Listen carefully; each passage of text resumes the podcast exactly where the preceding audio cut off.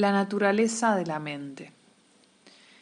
Encerrados en la jaula estrecha y oscura que nosotros mismos nos hemos fabricado y que tomamos por el universo entero, muy pocos podemos empezar siquiera a imaginar otra dimensión de la realidad. Patrul Rinpoche cuenta el relato de una rana vieja que se había pasado la vida en un pozo húmedo y frío. Un día fue a visitarla una rana del mar, ¿De dónde vienes? preguntó la rana del pozo. Del gran océano, respondió la rana del mar. ¿Y es muy grande ese océano? Gigantesco. Como una cuarta parte de mi pozo, quieres decir, más grande. ¿Más grande? ¿Como la mitad de mi pozo? No, aún más grande. ¿Es, es tan grande como este pozo? Mucho más. No hay comparación. No es posible. Eso tengo que verlo yo misma y las dos se pusieron en camino. Cuando la rana del pozo vio el océano, sufrió tal impresión que la cabeza le estalló en mil pedazos. Casi todos los recuerdos de mi infancia en Tíbet se han desvanecido, pero hay dos momentos que siempre me acompañarán. Las dos ocasiones en que mi maestro, Yamyan Kiense, me introducía en la naturaleza esencial, original y más profunda de mi mente. Al principio sentía una cierta reticencia a revelar estas experiencias personales, ya que en Tíbet esto no se hace nunca. Sin embargo, mis estudiantes y mis amigos estaban convencidos de que una descripción de tales experiencias podría servir de ayuda a otros y me rogaron insistentemente que pusiera estos recuerdos por escrito. El primero de estos dos acontecimientos se produjo cuando yo tenía seis o siete años. Tuvo lugar en aquella habitación tan particular en la que vivía Yamyanquiense, ante una gran estatua que representaba a Yamyanquiense Campo, su anterior encarnación. Era una figura solemne e imponente, sobre todo cuando la llama del candil de manteca, situada ante ella, parpadeaba e iluminaba su cara. Antes de que pudiera darme cuenta de lo que ocurría, mi maestro hizo algo totalmente inhabitual. De pronto me estrechó entre sus brazos y me levantó del suelo, y a continuación me dio un gran beso en la mejilla.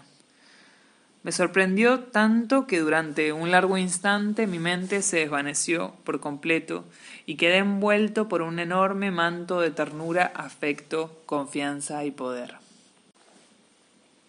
La siguiente ocasión fue más formal y tuvo lugar en una cueva situada en Yodrak Karchu, donde había meditado Padmasambhava, padre del budismo tibetano y santo venerado en todo el país.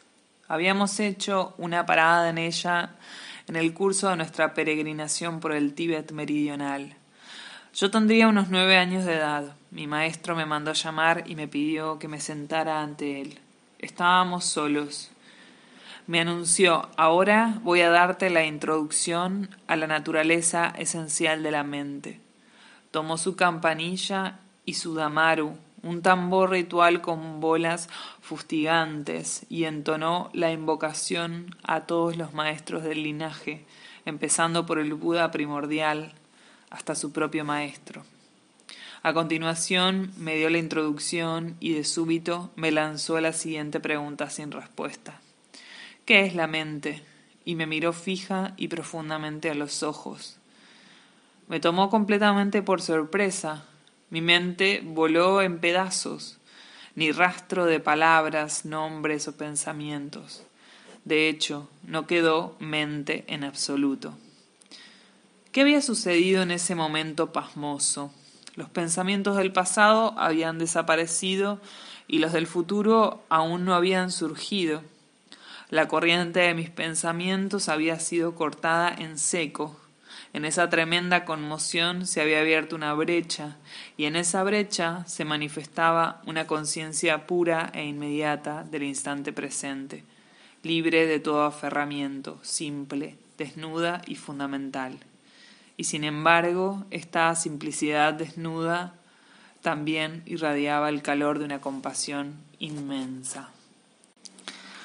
¿Cuántas cosas podría decir de ese momento? Aparentemente mi maestro me había formulado una pregunta, pero yo sabía que no esperaba respuesta alguna, e incluso antes de que yo pudiera empezar a buscar una, ya sabía que no existía. Permanecía allí sentado, estupefacto y maravillado, mientras brotaba en mí una profunda y luminosa certeza que jamás antes había experimentado.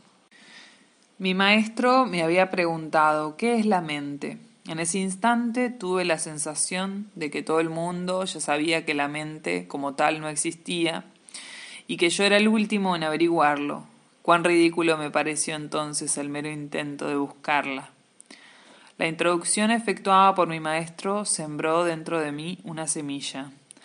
Más tarde llegué a comprender que este era el método de introducción utilizado en nuestro linaje. Sin embargo, el hecho que lo ignorara entonces convirtió aquel acontecimiento en algo completamente inesperado y por ello desconcertante y poderoso. En nuestra tradición se dice que para poder efectuar la introducción a la naturaleza de la mente deben darse los tres auténticos. La bendición de un maestro auténtico, la devoción de un estudiante auténtico y el método de introducción de un linaje auténtico. El presidente de Estados Unidos no puede daros la introducción a la naturaleza de vuestra mente, como tampoco pueden hacerlo ni vuestro padre ni vuestra madre. No importa lo poderosa que llegue a ser una persona ni lo mucho que os quiera. Solo puede daros la introducción a la naturaleza de la mente una persona que la haya realizado plenamente y que sea depositaria de la bendición y de la experiencia del linaje. Y vosotros, los estudiantes, debéis descubrir y cultivar constantemente esta apertura, esta amplitud de miras, esta disponibilidad, este entusiasmo y este respeto que transformarán por completo la atmósfera de vuestra mente y que os harán más receptivos a la introducción. Es esto lo que entendemos por devoción. Sin ella, aunque el maestro dé la introducción, el alumno no sabrá reconocerla. La introducción a la naturaleza de la mente solo es posible cuando maestro y estudiante se comprometen juntos en esta experiencia. El alumno solo podrá captarla si se produce efectivamente el encuentro de su mente y de su corazón con los del maestro. El método también reviste una importancia fundamental. Es este mismo método que se ha experimentado y verificado desde hace miles de años, el que ha permitido a los maestros del pasado alcanzar la iluminación. De hecho, al darme la introducción de un modo tan espontáneo y una edad tan temprana, mi maestro llevó a cabo algo completamente fuera de lo común. Normalmente la introducción tiene lugar mucho más tarde, cuando el discípulo ya ha pasado por una formación preliminar que constituyen la práctica de la meditación y de la purificación. Esto es lo que madura y abre el corazón y la mente del alumno a la comprensión directa de la verdad. Entonces, en ese poderoso instante de la introducción, el maestro puede comunicar directamente su realización de la naturaleza de la mente, lo que denominamos su mente de sabiduría a la mente del estudiante, ya auténticamente receptivo. El maestro no hace nada menos que introducir al estudiante a lo que el Buda es realmente, o dicho de otro modo, abre su mente a la presencia viva de la iluminación en su interior. En el transcurso de esta experiencia, el Buda, la naturaleza de la mente y la mente de sabiduría del maestro se fundan y se revelan como uno. El estudiante reconoce entonces en una explosión de gratitud, sin la menor sombra de duda, que no hay, que no ha habido nunca y que jamás podrá haber separación alguna entre él y el maestro, entre la mente de sabiduría del maestro y la naturaleza de su propia mente. Dujom Rinpoche, en la célebre declaración de su realización, escribió: Puesto que la conciencia pura del instante presente es el auténtico Buda, en la apertura y el contento encontré al Lama en mi corazón. Al daros cuenta de que esta mente natural e infinita es la naturaleza misma del Lama, cesa la necesidad de plegarias ávidas, tenaces o llorosas y de lamentos artificiales, simplemente relajándonos en este estado no forzado, abierto y natural, obtenemos la bendición de la autoliberación sin objeto de todo aquello que surja.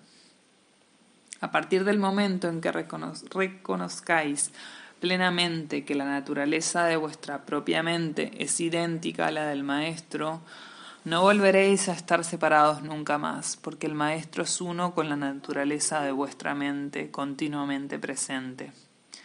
¿Recordáis a Lama Tse al que vi morir cuando yo era un niño? Cuando tuvo la oportunidad de contar con la presencia física de su maestro junto a su lecho de muerte, respondió, con el maestro no existe la distancia. Cuando al igual que la Setem hayáis reconocido que el Maestro y vosotros sois inseparables, nacerán en vosotros una gratitud inmensa y un sentimiento de veneración y de devoción. Dujom Rinpoche llama esto el homenaje de la visión. Es una devoción que brota espontáneamente de la visión de la naturaleza de la mente. Hubo muchos otros momentos en los que recibí esta introducción, en las enseñanzas e iniciaciones y más tarde cuando me la dieron mis otros maestros. Tras el fallecimiento de Yan Kiense, Dujon Rinpoche me acogió en su amor, cuidó de mí y le serví de intérprete durante varios años. Esto abrió una nueva fase de mi vida. Dujon Rinpoche era uno de los maestros y místicos más célebres del Tíbet, así como un erudito y un escritor de gran renombre. Mi maestro, Yambian Kianse, solía comentar que Dujon Rinpoche era un maestro excepcional y lo consideraba el representante vivo de Padmasambhava en esta época. Por consiguiente, yo le tenía un gran respeto, aunque no había tenido ningún contacto personal con él, ni había recibido sus enseñanzas. Un día, tras la muerte de mi maestro, cuando yo contaba poco más de veinte años, hice una visita de cortesía a Dujom Rinpoche en su residencia de Kalimpong, una localidad situada en las estribaciones del Himalaya. A mi llegada lo encontré impartiendo una enseñanza a una de sus primeras estudiantes estadounidenses. Ella se sentía especialmente frustrada porque no había ningún intérprete que dominara el inglés lo suficiente para traducir las enseñanzas sobre la naturaleza de la mente. Al verme entrar, Dujon Rinpoche exclamó Ah, estáis aquí, muy bien. ¿Podéis servirme de intérprete? Así que me senté y empecé a traducir. En una sesión de aproximadamente una hora impartió una enseñanza asombrosa que lo abarcaba todo. Me sentí tan conmovido e inspirado que se me llenaron los ojos de lágrimas. Comprendí entonces lo que Yan Kiense había querido decir. Nada más terminar, le rogué a Dujon Rinpoche que tuviera bien darme enseñanzas. A partir de aquel día acudía cada tarde a su casa y pasaba varias horas con él. Era un hombre de pequeña estatura, de facciones hermosas y apacibles. Sus manos eran de una finura exquisita y su presencia era delicada, casi femenina. Tenía el cabello largo y lo llevaba recogido en un moño como un yogi. Sus ojos chispeaban continuamente, con una alegría secreta. En cuanto a su voz, suave y un poco ronca, parecía ser la voz misma de la compasión. Dujon Rinpoche solía sentarse en un asiento bajo cubierto con una alfombra tibetana y yo me sentaba algo más bajo que él. Siempre le recordaré sentado así, con los rayos del sol poniente entrando a raudales por la ventana que había a su espalda. Un día, mientras recibía sus enseñanzas y practicaba con él, tuve una experiencia de lo más extraordinaria. Fue como si todo lo que había oído en las enseñanzas empezara a sucederme a mí. Todos los objetos del mundo fenoménico alrededor de nosotros se disolvían. Preso de una gran excitación, balbucí. Rinpoche, Rinpoche, está ocurriendo. Nunca olvidaré la mirada de compasión que me dirigió cuando se inclinó hacia mí para tranquilizarme. Está bien, no pasa nada, no te dejes impresionar en exceso. A fin de cuentas, no es ni bueno ni malo. Empezaba a sentirme transportado de arrobo y maravilla, pero Dujom Rinpoche sabía que si bien las experiencias positivas pueden representar puntos de referencia útiles en el camino de la meditación, también pueden convertirse en trampas cuando el apego se mezcla con ellas. Es necesario dejarlas atrás para pasar a un terreno más estable y profundo, y a ese terreno me llevaron sus sabias palabras.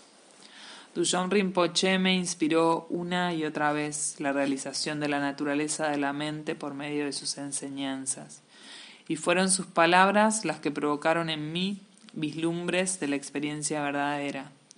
Durante muchos años me impartió lo que se le conoce como las instrucciones que señalan la naturaleza de la mente.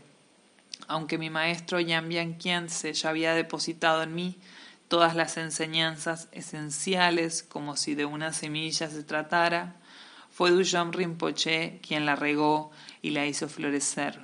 Y cuando empecé a enseñar, fue su ejemplo el que me inspiró. La mente y la naturaleza de la mente. El budismo propone una visión que aún es revolucionaria hoy. La vida y la muerte existen en la mente y en ningún otro lugar. La mente se revela como la base universal de la experiencia. Es la creadora de la felicidad y la creadora del sufrimiento, la creadora de lo que llamamos vida y de lo que llamamos muerte. Dentro de los numerosos aspectos de la mente podemos destacar dos en particular. El primero es la mente ordinaria, que los tibetanos llaman Sem un maestro la define así, aquello que está dotado de una conciencia discriminadora, aquello que posee un sentido de la dualidad, es decir, que aferra o rechaza algo externo, eso es la mente. En esencia es aquello que asociamos con un otro, con cualquier algo percibido como distinto de aquel que percibe.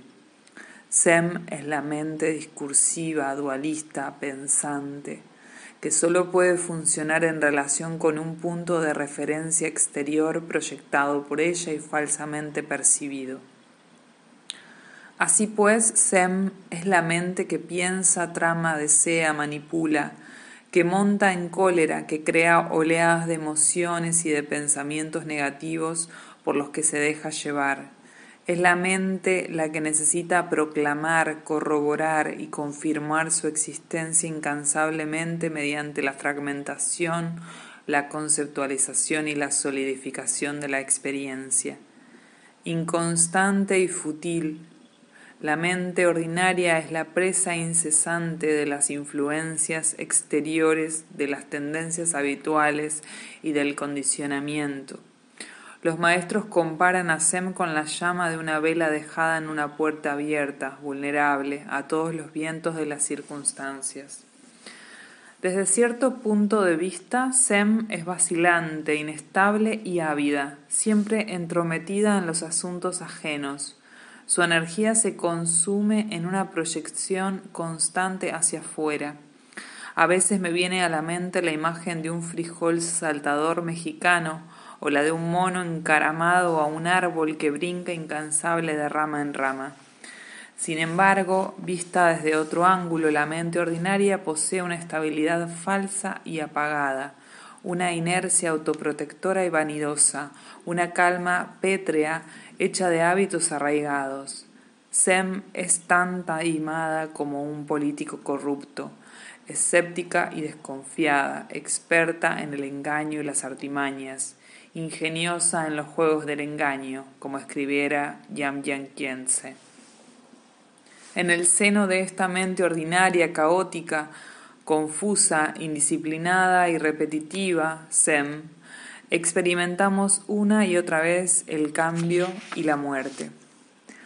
Luego está la naturaleza misma de la mente, su esencia más profunda, que nunca se ve afectada en absoluto ni por el cambio ni por la muerte, por el momento se halla oculta en el interior de nuestra propia mente, nuestra SEM, envuelta y escurecida por el rápido discurrir de nuestros pensamientos y nuestras emociones. Pero al igual que una fuerte ráfaga de viento puede dispersar las nubes y dejar al descubierto el sol resplandeciente y el ancho del cielo, también alguna inspiración puede poner al descubierto vislumbres de esta naturaleza de la mente. Estos vislumbres pueden ser de diversos grados e intensidades, pero todos ellos proporcionan alguna luz de comprensión, de significado y de libertad. Ello es así porque la naturaleza de la mente es de por sí la fuente misma de la comprensión.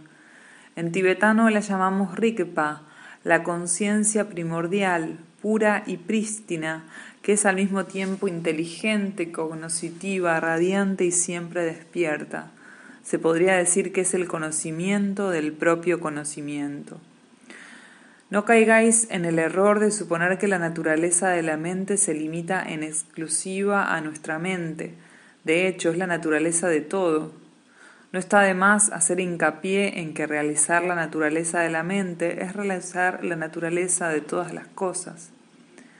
A lo largo de la historia, los santos y los místicos han adornado sus realizaciones con distintos nombres y les han conferido distintos rostros e interpretaciones, pero lo que todos ellos experimentan fundamentalmente es la naturaleza esencial de la mente.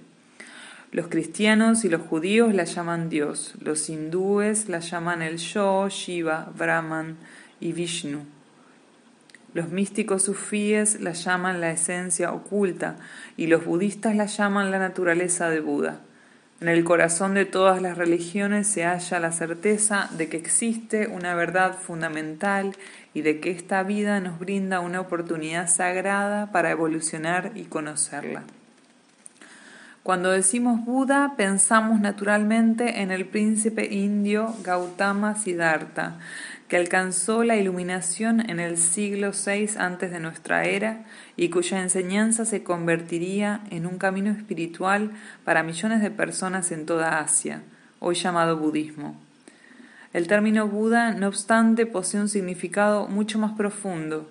Se refiere a una persona, cualquier persona, que ha despertado completamente de la ignorancia y se ha abierto a su vasto potencial de sabiduría. Un Buda es aquel que ha puesto un final definitivo al sufrimiento y a la frustración y que ha descubierto una felicidad y una paz duraderas e imperecederas. Sin embargo, para muchos de los que vivimos en esta época marcada por el escepticismo, este estado puede parecer una fantasía o un sueño, o tal vez una hazaña absolutamente fuera de nuestro alcance pero es importante tener presente que el Buda fue un ser humano como vosotros o como yo. Nunca se atribuyó un estatus divino, simplemente sabía que poseía la naturaleza de Buda, la semilla de la iluminación y que todos los demás seres también la poseían. La naturaleza de Buda es sencillamente un derecho natural de todos los seres sensibles y como suelo decir siempre, nuestra naturaleza de Buda es tan buena como la naturaleza de Buda de cualquier Buda. Esta es la buena nueva que el Buda nos transmitió con su iluminación en Bodhiaya y que infunde inspiración en tantas personas. Su mensaje, que la iluminación está al alcance de todos, nos brinda una enorme esperanza.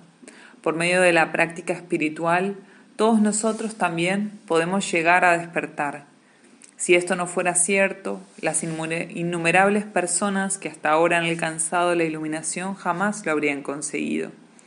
Se dice que cuando el Buda alcanzó la iluminación, lo único que deseaba era mostrarnos a los demás la naturaleza de la mente y hacernos partícipes por completo de lo que había conocido. Pero también vio en su en una, una infinita compasión, lo difícil que nos sería llegar a comprenderlo. Aunque nuestra naturaleza interior es idéntica a la del Buda, no la hemos reconocido porque se encuentra sumamente encerrada y envuelta en nuestra mente individual ordinaria. Imaginaos un jarro vacío. El espacio interior es exactamente idéntico al espacio exterior. Solo sus frágiles paredes separan al uno del otro. De la misma forma, nuestra mente de Buda está encerrada en el interior de las paredes de nuestra mente ordinaria. Pero alcanzar la iluminación es como romper el jarro en mil pedazos. El espacio interior se funde instantáneamente con el espacio exterior, convirtiéndose en uno. En ese preciso instante nos damos cuenta de que nunca habían estado separados o diferenciados, siempre habían sido idénticos.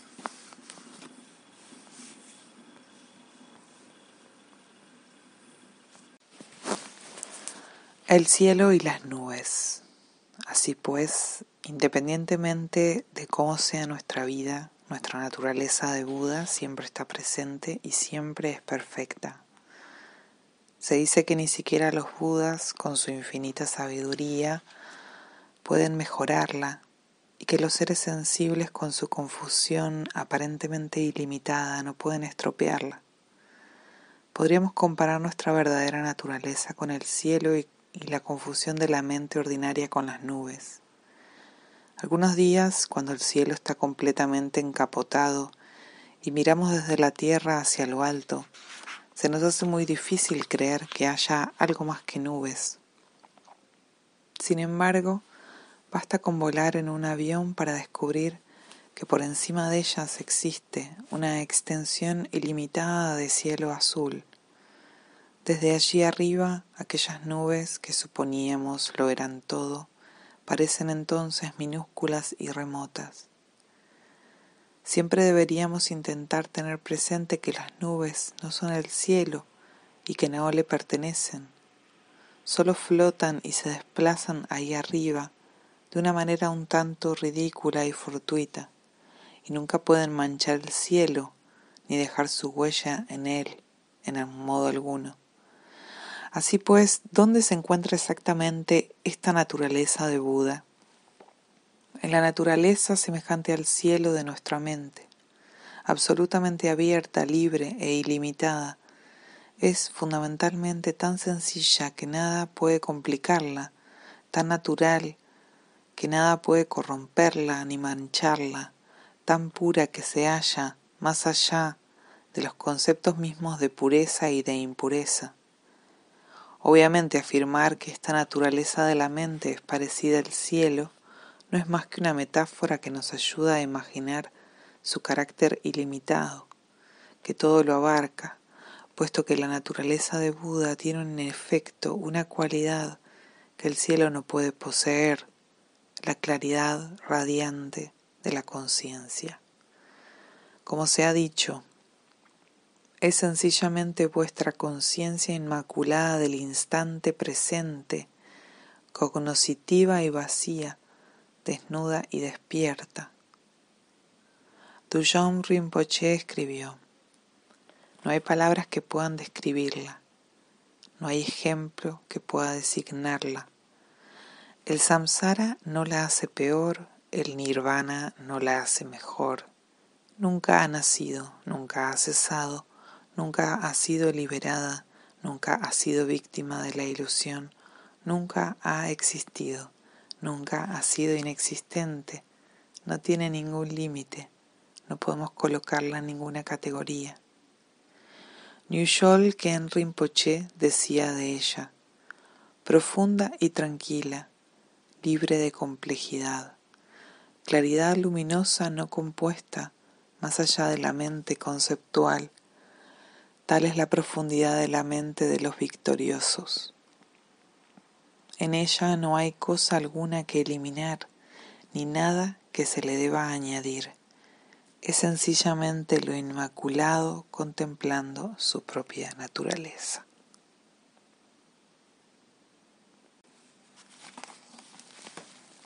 Los cuatro defectos.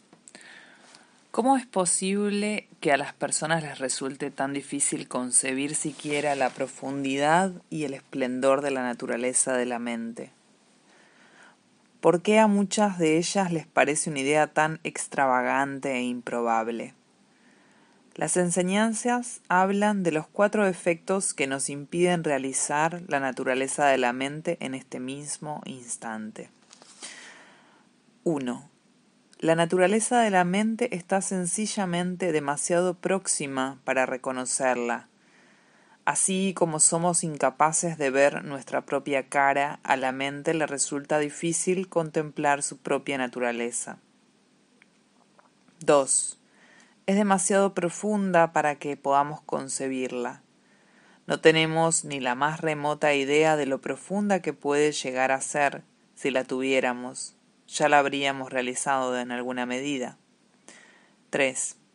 Nos resulta demasiado fácil para que podamos creer en ella. En realidad, lo único que hemos de hacer es permanecer en la pura conciencia de la naturaleza de la mente, desnuda y siempre presente. 4 es demasiado maravillosa para que nuestra mente pueda hacerse a la idea. Su inmensidad misma es demasiado vasta para que nuestra estrechez de miras la contenga. Sencillamente nos resulta imposible creer en ella, al igual que tampoco podemos concebir que la iluminación sea la verdadera naturaleza de nuestra mente.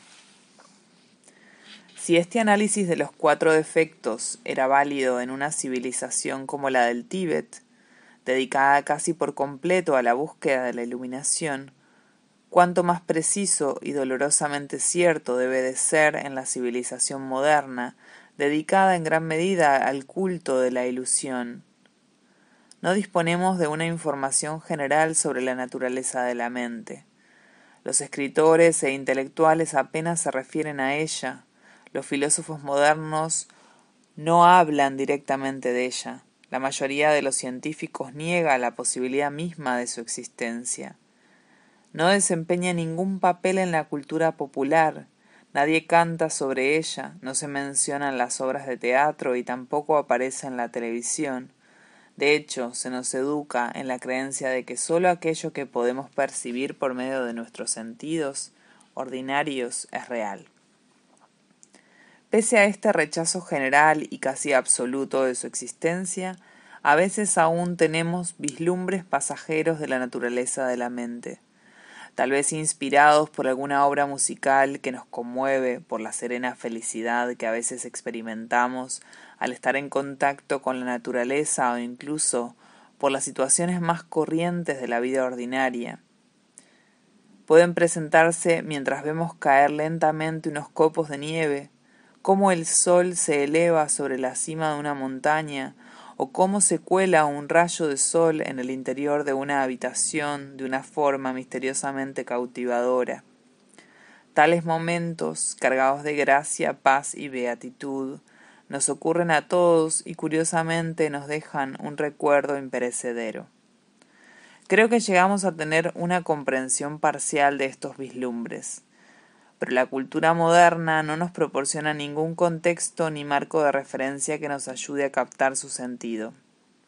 Peor aún, en vez de animarnos a explorarlos más a fondo y a descubrir de dónde proceden, se nos pide, tanto de maneras obvias como sutiles, que las acallemos. Sabemos que nadie nos tomará en serio si pretendemos hablar de ellos, de modo que relegamos al olvido las que en verdad podrían ser las experiencias más reveladoras de nuestra vida, si supiéramos comprenderlas.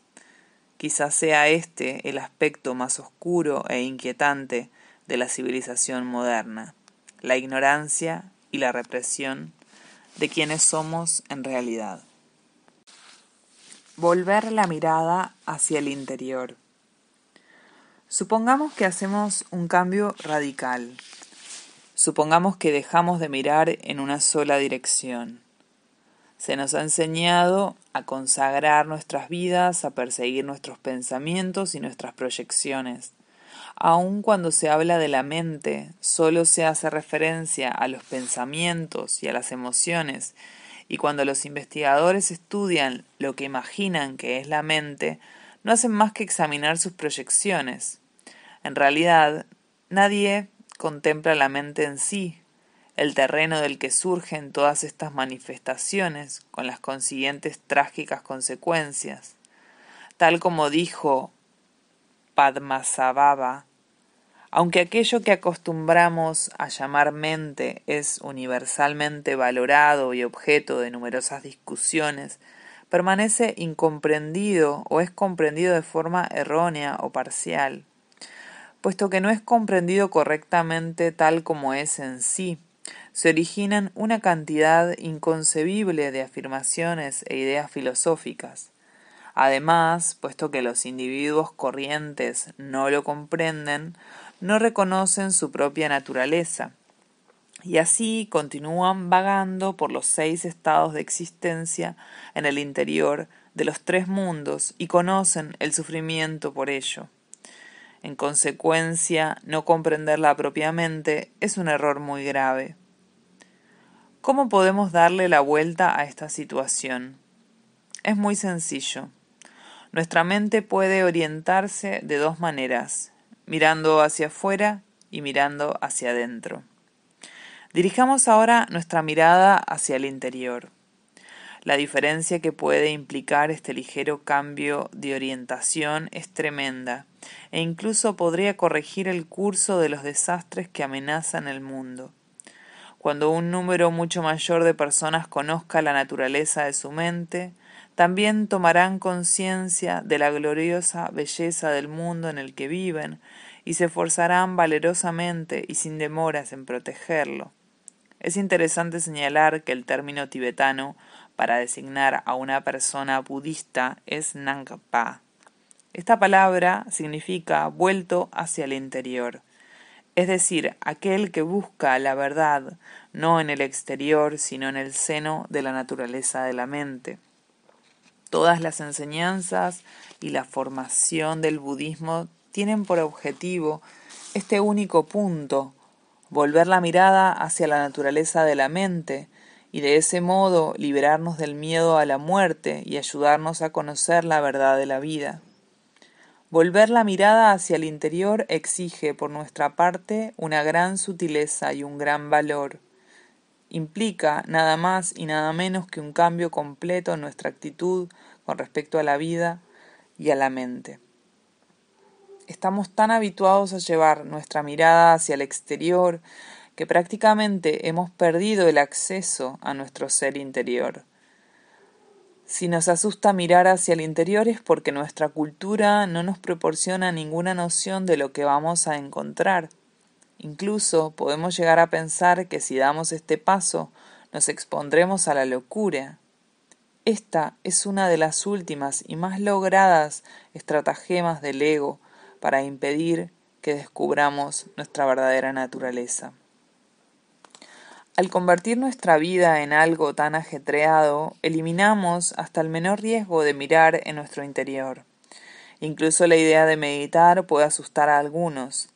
Las expresiones ausencia de ego o vacuidad equivalen para ellos a ser arrojados por la escotilla de una nave espacial para flotar eternamente en un vacío oscuro y helado.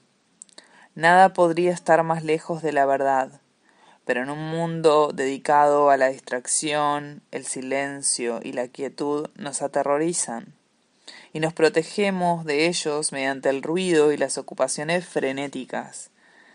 Examinar la naturaleza de nuestra mente es lo último que nos atreveríamos a hacer. A veces pienso que evitamos hacernos preguntas verdaderas acerca de quiénes somos realmente, por miedo a descubrir que existe otra realidad distinta a esta. ¿Qué lugar ocuparía lo que hemos vivido hasta ahora a la luz de este descubrimiento? ¿Cómo reaccionarían nuestros amigos y colegas a lo que sabemos ahora? ¿Qué haríamos con este nuevo conocimiento? El conocimiento comporta responsabilidad. A veces, aunque la puerta de la celda se abra de par en par, el preso opta por no escapar.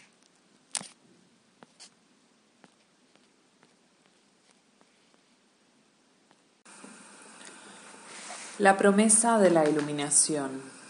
En el mundo moderno existen pocos ejemplos de seres humanos que encarnan las cualidades que se derivan de la realización de la naturaleza de la mente. Por eso nos resulta tan difícil imaginar la iluminación o la percepción de un ser iluminado, y más difícil todavía empezar a pensar que nosotros mismos podríamos alcanzarla. A pesar de su tan cacareada celebración del valor de la vida humana y de la libertad individual, en realidad nuestra sociedad nos trata como individuos completamente obsesionados por el poder, el sexo y el dinero, y como si hubiera que distraernos en todo momento de cualquier contacto con la muerte o con la vida real. Si se nos habla de nuestro potencial profundo o si incluso empezamos a sospechar que éste existe, no lo creeremos. Y si llegamos a concebir la posibilidad de una transformación espiritual, nos parece reservada en exclusiva para los grandes santos y maestros espirituales del pasado. El Dalai Lama señala con frecuencia que observa en muchas personas del mundo moderno la ausencia de un amor verdadero hacia, sí mismas y de un respeto personal. Toda nuestra actitud se funda en la convicción neurótica de nuestras propias limitaciones, lo que nos niega toda esperanza de despertar y contradice trágicamente la verdad central de las enseñanzas del Buda, que todos somos ya en esencia perfectos. Aunque se nos ocurriera pensar en la posibilidad de la iluminación, bastaría un simple vistazo a lo que compone nuestra mente ordinaria, la ira, la codicia, la envidia, el rencor, la crueldad, la lujuria, el miedo, la ansiedad y la confusión, para apartar definitivamente toda esperanza de alcanzarla, si no fuera porque ya se nos ha hablado de la naturaleza de la mente y de la posibilidad de llegar a realizarla con certeza. Pero la iluminación es real y todavía hay en la tierra maestros iluminados. Cuando se produzca vuestro encuentro con uno de ellos, os sacudirá y conmoverá en lo más profundo de vuestro corazón y comprenderéis entonces que palabras como iluminación y sabiduría, de hasta la fecha, no os parecían más que meras ideas, son efectivamente ciertas.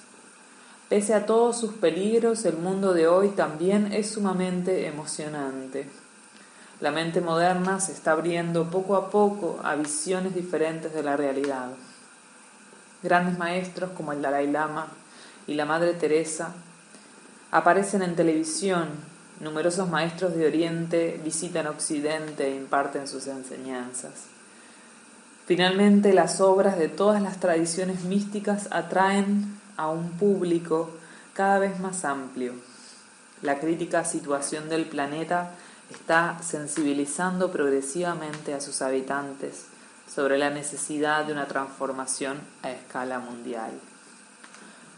La iluminación, como ya he dicho, es real y todos nosotros, seamos quienes seamos, mediante una práctica adecuada y en unas circunstancias favorables, podemos comprender la naturaleza de la mente y de este modo llegar a conocer en nosotros mismos aquello que es inmortal y eternamente puro. Esta es la promesa de todas las tradiciones místicas del mundo, que se ha cumplido y que viene cumpliéndose en incalculables millares de vidas humanas. Lo maravilloso de esta promesa es que no se trata de algo exótico ni fantástico, no se dirige a una élite, sino al conjunto de la humanidad. Y los maestros nos dicen que cuando la realicemos nos resultará inesperadamente común. La verdad espiritual no es ni complicada ni esotérica, se basa en un profundo sentido común. Cuando se comprende la naturaleza de la mente, las capas de confusión se desprenden una tras otra. En realidad no os convertís en un Buda, sino que sencillamente y de forma gradual dejáis de vivir en el engaño. Ser un Buda no equivale a convertirse en una especie de superhombre espiritual omnipotente, sino a llegar a ser por fin un verdadero ser humano. Una de las tradiciones budistas más importantes describe la naturaleza de la mente como la sabiduría de lo ordinario. No me cansaré de repetirlo. Nuestra verdadera naturaleza y la naturaleza de todos los seres no es algo extraordinario. Paradójicamente es nuestro mundo en apariencia ordinario el que es extraordinario una fantástica y compleja alucinación provocada por la visión engañosa del samsara. Es esta visión extraordinaria la que nos ciega a la naturaleza ordinaria, natural e inherente de la mente. Imaginad que los Budas estuvieran contemplándonos en este preciso instante. Cuán tristemente asombrados se mostrarían ante la complejidad y el ingenio letal de nuestra confusión.